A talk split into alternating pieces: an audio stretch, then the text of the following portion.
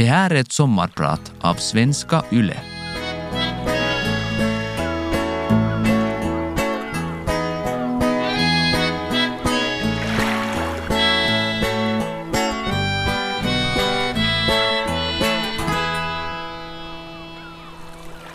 Det finns en klassisk Arne Anka-serie där den filosofiskt lagda protagonisten konstaterar så här.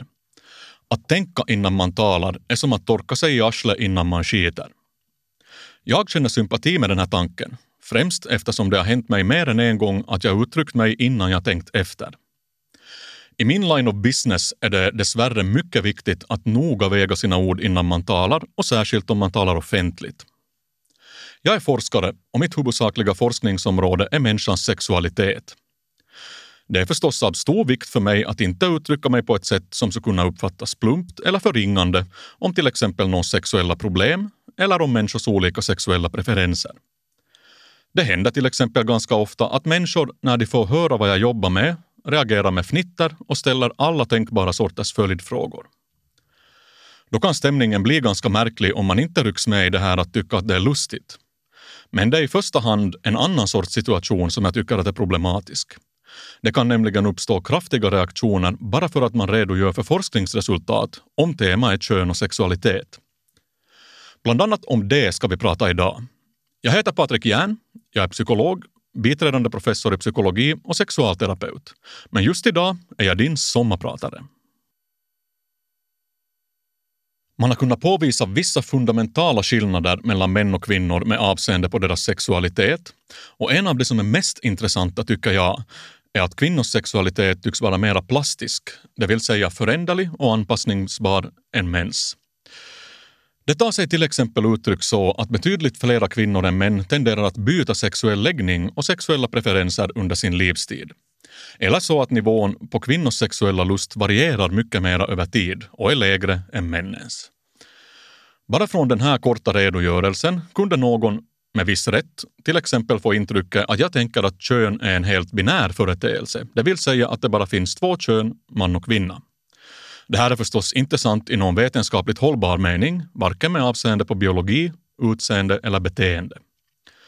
Det finns till exempel människor som inte har de klassiska könskromosomuppsättningarna XX och XY. Och det finns män som klär sig och beter sig mer stereotypt kvinnligt, liksom det förstås finns kvinnor som klär och beter sig mer stereotypt manligt. Det är också betydligt större variation i till exempel sexuell lust inom kön än mellan könen.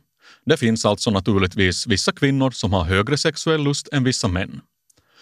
Hur som helst är det jag vill komma till att frågor som rör sexualitet och kön ofta orsakar starka känslor och då kan man råka illa ut om man råkar uttrycka sig klumpigt eller om man inte sätter forskningsresultaten i sin rätta kontext. Nu kan det här låta som ett ganska trivialt problem, men faktum är att jag har kollegor på universitetet som har blivit hotade och till och med fått däcken på bilen söndagsskurna efter att de har uttalat sig offentligt om till exempel tänkbara orsaker till observerade könsskillnader. Men hur som helst så tycker jag att det är viktigt att försöka förstå sexualitet och kön. Bland annat eftersom frågor som berör de här sakerna är en vanlig källa till problem i parförhållanden. Det är till exempel mycket vanligt att problem uppstår i relationer om den ena parten vill ha mera sex än den andra, eller om två personer i ett förhållande har väldigt olika sexuella preferenser. Och ytterst så är det jätteintressant, tycker jag, att försöka förstå vad det är som gör oss till det vi är. Det uppstår alltså lätt ett prekärt läge då man talar om sexualitet, kön och könsskillnader. Så då kan vi väl fortsätta att göra just det vi skulle till exempel kunna prata lite om det här med könsskillnader i sexuell lust just eftersom det här är ett så vanligt problem i många förhållanden. Många par är oense om hur ofta de borde ha sex och på vilka sätt de borde ha sex. Ingen vill förstås vara den som alltid initierar sexet i ett förhållande. Och varför finns det en könsskillnad i nivån på sexuell lust? Det vet vi inte med någons hundraprocentig säkerhet, men det går till exempel att peka på flera saker som gör att sex är mycket mer riskabelt för kvinnor än det är för män. Står man inför ett riskabelt företag är det förstås naturligt att man inte kastar sig in i det här företaget sådär bara. Att kasta in sig i någonting måste vara värt riskerna. Sexuellt överförbara sjukdomar smittar mycket lättare från man till kvinna än från kvinna till man. Sex kan också leda till graviditeter Idag finns förstås en uppsjö av olika preventivmedel, men det är ett ganska modernt påfund och människan liksom andra djur har formats utifrån många, många årtusenden av evolutionärt tryck och anpassning till rådande omständigheter. Har du någonsin funderat på vad som krävs av kvinnor respektive män för att ett barn ska bli till? Den absoluta minimiinvesteringen i det projektet är en enda utlösning för män. Fyra sekunder hade Magnus Uggla nog tyckt. För kvinnor är miniinvesteringen istället minst nio månaders graviditet. En förlossning som var livshotande för både mor och barn fram till bara ett gäng decennier sedan och kanske amning därtill. Det är alltså bortom allt tvivel att den minsta möjliga investeringen för män bara är en bråkdel av kvinnornas. Det här är bara två av flera tänkbara skäl till att förvänta sig att kvinnor gör klokt i att vara mer selektiva än män när det gäller att besluta om man ska ha sex eller inte. De här två skälen tog det dock räcka för att påvisa att det vore rent ut sagt förvånande om kvinnor förhöll sig till sex på samma sätt som män gör. Det här fenomenet påträffas också överallt i djurriket. Av de arter som förökar sig sexuellt så brukar det vara så att det kön som har den högsta minimiinvesteringen i avkomman är det som är mera selektivt och kräset då det gäller sexuellt umgänge. Kvinnors lust tenderar också vara mera cyklisk medan männens lust tenderar att vara mera stabil, bland annat eftersom män inte har någon menstruationscykel. Om alla förstod och kunde ta hänsyn till de här grundläggande orsakerna till varför mäns och kvinnors sexuella lust fungerar olika, då tror jag att många problem i många parförhållanden skulle kunna undvikas. Det finns alltså vetenskapligt styrkta skäl att anta att det faktiskt är så att kvinnors sexualitet är mer anpassningsbar och flexibel än mäns. Det märks också på så sätt att starka sexuella fixeringar tenderar vara en ganska uteslutande manlig företeelse. Det finns till exempel ytterst få kvinnliga pedofiler. Det är förstås också mycket ovanligt med manlig pedofili, men kvinnorna är ändå i jämförelse försvinnande få. Många fetischer, till exempel skofetischism där man går igång på högklackade skor, eller snarare så att högklackade skor måste vara närvarande för att man ska gå igång, är nästan uteslutande manliga företeelser. Empirin visar att kvinnor sällan har den här sortens konkreta och specifika böjelser. Man har gjort studier där man har visat olika typer av erotiska videon till män och kvinnor och sedan har man mätt deras upphetsning på två olika sätt medan de tittar på de här videorna. Man bad studiedeltagarna dels att rapportera hur upphetsade de kände sig för varje videosnutt, men man använde också en så kallad pletusmograf en pletusmograf är ett slags manick som man använder inom medicinen för att mäta blodtillförseln till någon vävnad, i det här fallet könsorganen. Vid upphetsning så fylls nämligen könsorganen med blod och svullnar till och det är alltså ett fysiologiskt mått på upphetsning. Resultaten visade att män är ganska konsekventa. Dels överensstämde de fysiologiska och de subjektiva måtten med varandra, det vill säga att om försökspersonen sade sig vara upphetsad så gav också pletusmografen utslag. Manliga deltagare var också konsekventa på andra sätt. Heterosexuella män blev upphetsade både genitalt och subjektivt av videon med nakna kvinnor, men inte av videon på nakna män. Homosexuella män däremot blev upphetsade av homosexuell porr, men inte av heterosexuell porr. De kvinnliga deltagarna däremot, de uppvisade genital men inte självrapporterad upphetsning av precis alla videon som användes, oavsett vad de själva hade för sexuell läggning eller skådespelarnas kön. Samma fenomen observerar man till och med då videons huvudrollsinnehavare var dvärgschimpanser och inte människor. Det finns alltså en könsskillnad i hur konsekvent, självrapporterad och fysiologiskt mätt upphetsning matchar varandra, liksom det finns en könsskillnad i hur specifika stimuli som krävs för att man ska bli upphetsad. Man har också gjort djurexperiment där man låtit nyfödda lamm växa upp tillsammans med getter istället för med andra får. Och samtidigt lät man också nyfödda getkillingar växa upp tillsammans med får men inte med getter. Sen lät man då de här nyfödda djuren växa upp till könsmogen ålder, men på så sätt att de inte hade någon kontakt med andra djur som var av samma art som de själva var. När de sedan blivit tillräckligt gamla så lät man dem fritt umgås med både getter och får. Och då observerar man att killingar och lamm av hankön aldrig visar något intresse för honorna av samma art som de själva var. De var bara intresserade av honor av den andra arten, det vill säga den art som de vuxit upp tillsammans med. Getkillingarna var alltså intresserade av tackor och lammen blev intresserade av damgetter eller vad nu sådana kan tänkas heta. Lammen och killingarna av honkön däremot, de blev sexuellt receptiva till både får och getter, det vill säga visa intresse för både får och getter av hankön. Det verkar alltså som om hannarnas sexuella intressen blivit oåterkalleligt inpräntade i något slags källkod, samtidigt som den här fixeringen inte tycktes ske hos honorna. Åtminstone inte i någon mätbar omfattning. Hos människor så har man inte kunnat beskriva någon process eller någon tidpunkt i utvecklingen där de sexuella preferenserna fixeras, varken hos pojkar eller hos flickor. Men det finns alltså stöd för den här tanken att mäns sexualitet verkar vara mera rigid, mera stabil och mera konsekvent än kvinnors. Och jag tänker mig återigen att en ökad förståelse för de här fenomenen och olikheterna skulle kunna bespara många förhållanden onödiga gräl. Nu kan ju någon tycka att skattebetalarnas pengar ska kunna spenderas på vettigare saker än att studera sexuella preferenser hos getter och får. Men just den här sortens forskning kan leda oss på vägen till att förstå många problem som uppstår i relationer. Och mellanmänskliga relationer är jätteviktiga för att människor ska må bra. Det hjälper oss att förstå de drivande krafterna bakom mänsklig motivation. Det hjälper oss att klura ut hur man bäst ska kunna förhindra trakasserier och överlag hur människan fungerar. Och de här insikterna skulle vi aldrig ha haft utan den vetenskapliga metoden. Precis som min fyraåriga dotter är idag så var jag mörkrädd då jag var liten. Mörkrädslan gjorde det svårt, nästintill omöjligt för mig att sova ensam. Så som jag kommer ihåg det så var jag som barn speciellt rädd för det övernaturliga. Alltså saker som inte gick att förstå eller förklara, till exempel spöken eller gengångare. På 80-talet, då jag var barn, så var en populär fritidssysselsättning att banda och kopiera videokassetter, då i synnerhet filmer. Ett äldre syskon till någon av mina vänner hade kommit över en förmodligen tveksamt laglig kopia av Steven Spielbergs Poltergeist. Den här filmen handlar om en familj som ovetande köper ett hus som är byggt på mark som tidigare varit en begravningsplats för en stam nordamerikanska ursprungsinvånare. De begravdas andar ser förstås inte med blida ögon på den här byggnationen och börjar därför hemsöka familjen, i synnerhet barnen. Filmen gjorde starkt intryck på mig och jag kommer fortfarande ihåg den kompakta skräck som jag kände då jag kom hem efter att ha sett den och insåg att ingen var hemma. Alla små ljud förstärktes och kylskåpets surr fick en olycksbådande mening. Om du råkar ha samma upplevelse som jag så råder jag dig bestämt att undvika det här misstaget. Jag såg nämligen om den här filmen i vuxen ålder. Det ångrar jag att jag gjorde, för nu tycker jag att den är usel och den starka känsla som jag kom ihåg så pös ur mig som luften ur en ballong.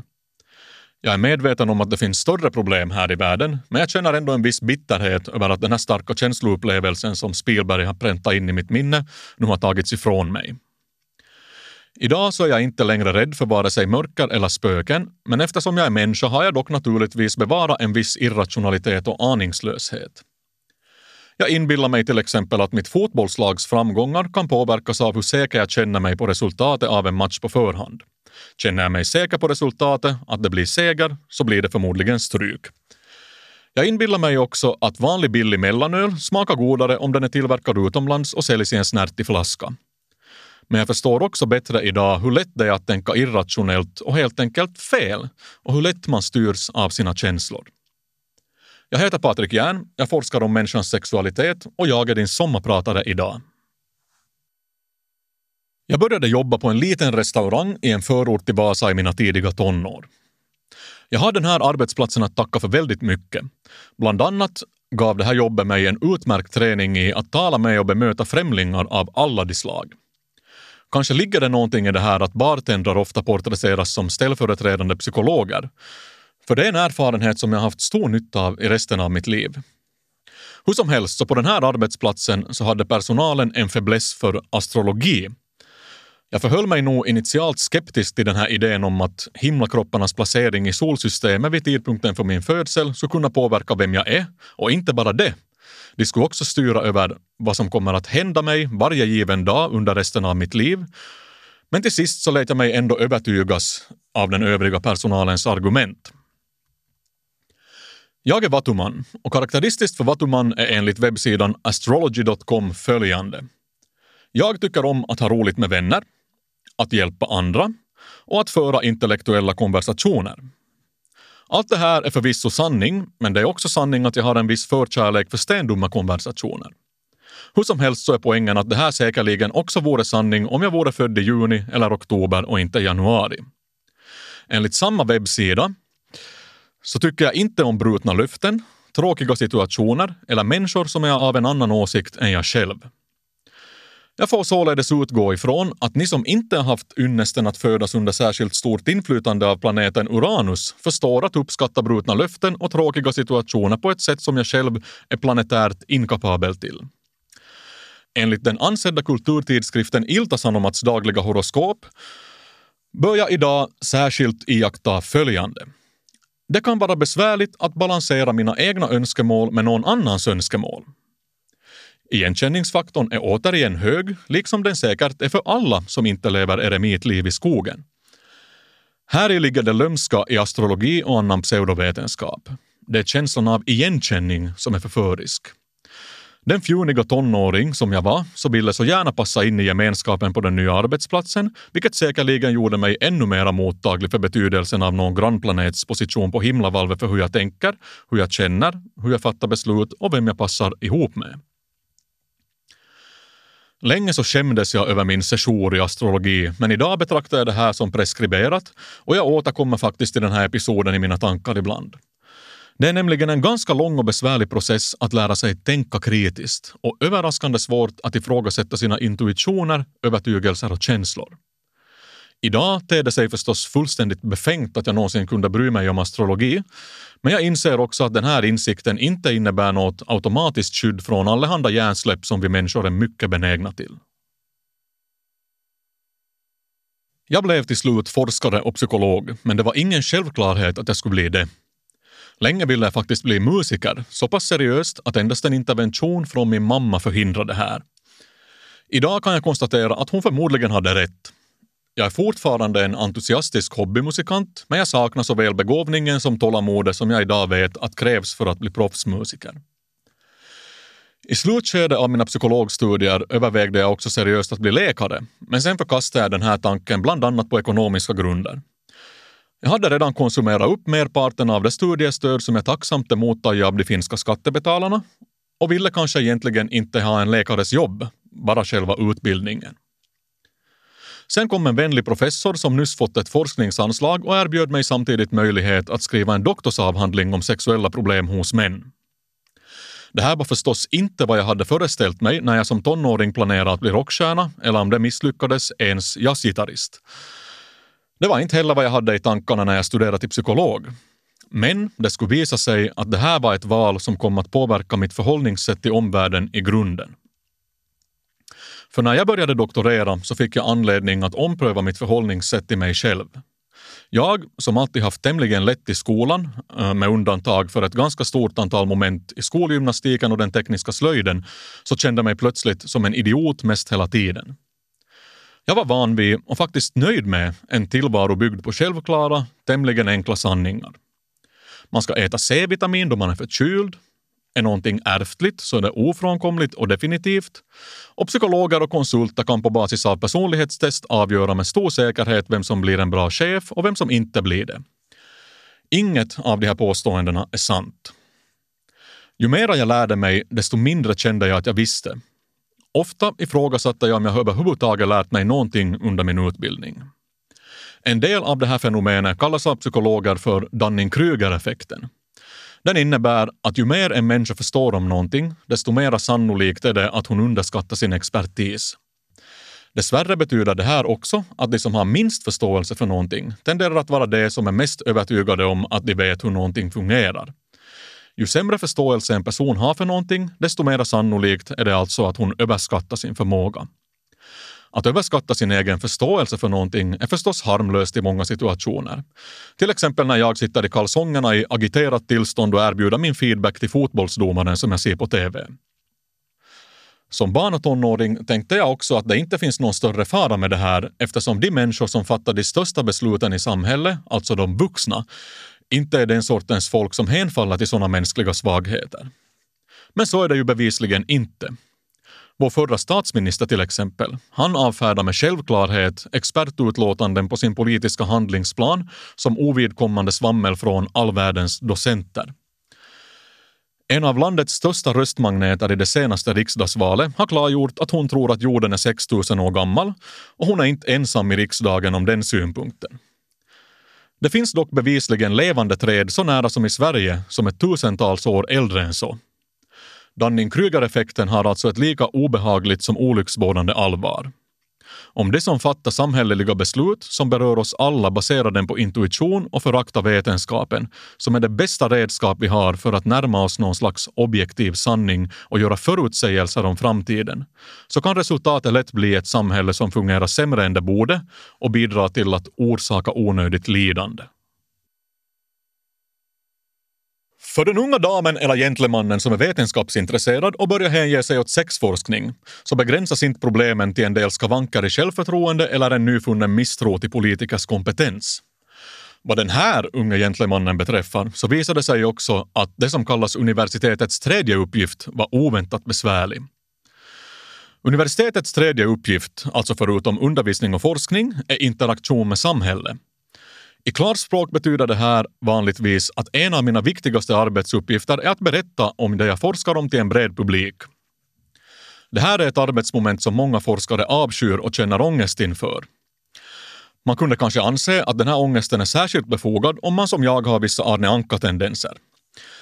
Det är mycket vanligt att forskare tycker att det är jobbigt att tala med journalister, liksom många journalister tycker att det är jättejobbigt att tala med forskare eftersom forskare är så dåliga på att uttrycka sig begripligt och konsist. Många av mina kollegor är som gladast och tryggast när de får sitta i fred på sin arbetsstation med sin dator och knåpa med sitt projekt. För mig så manifesterades den här ångesten långt innan någon journalist var intresserad av mitt arbete. När mina föräldrar undrar vad det riktigt är jag jobbar med, som varje god förälder naturligtvis gör, blev svaret därför och det är nog bara forskningen, etik och sånt där. Istället för sanningen som hade varit någonting i stil med och jo, det här det är så att jag använder uh, enkätsvar från tusentals tvillingar för att kolla om tidig utlösning hos män är ärftligt. På det här tramsiga sättet så undanhöll jag så långt det gick all konkreti om mitt arbete för mina släktingar. Och det här fungerar faktiskt hyfsat bra, ända tills det inte gjorde det. För att bli doktor så måste man nämligen offentligt försvara sin avhandling inför publik mot opposition från en internationellt erkänd expert på samma område. Efter det ska man ordna en fest och det är inte så klädsamt att låta bli att bjuda sina närmaste till en sån tillställning. Så där satt jag då en dag med en klump i halsen och paketerade inbjudningar till min disputation tillsammans med den bok jag skrivit om förekomst och ärftlighet hos ejakulationsrelaterade problem som män kan drabbas av. Ett av de här kuverten så var adresserat till min vid tillfälle 85-åriga kära mormor, som rimligtvis inte hade den blekaste aning om vad hennes dotterson riktigt pysslar med för brödfödan.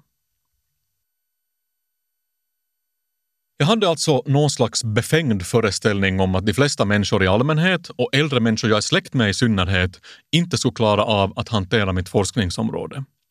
Och det visade sig att mina farhågor var obefogade. Här hade jag gått och oroat mig för att den mänskliga sexualiteten och de vanligaste problemen den kan vara behäftad med på något sätt skulle vara nyheter för det äldre gardet i min släkt. Trots att de bevisligen måste ha haft praktiska erfarenheter av åtminstone någonting av det här långt innan jag var född. Och precis som om sexuella problem skulle vara någonting som har uppstått först på 2000-talet. Och min mormor, ja hon hade läst den svenskspråkiga sammanfattningen av mitt arbete och hon kunde bidra med intelligenta observationer, frågor och anekdoter medan jag svalde en stor klump av någon sorts abstrakt skam. Så om jag nu ska försöka summera det här. Det är helt enkelt så att det är svårt att tänka. I synnerhet om det som man tänker på framkallar starka emotioner. Men det är absolut värt att ens försöka. Och vi ska inte underskatta varandra, för det kan sluta pinsamt. Och vi måste vara nyfikna och intresserade, både av varandra och av världen omkring oss. Jag heter Patrik Järn och jag har varit din sommarpratare idag. Tack för mig och tack för att du har lyssnat. Se till att gå ut och göra någon glad nu, men låt bli jättarna och fåren.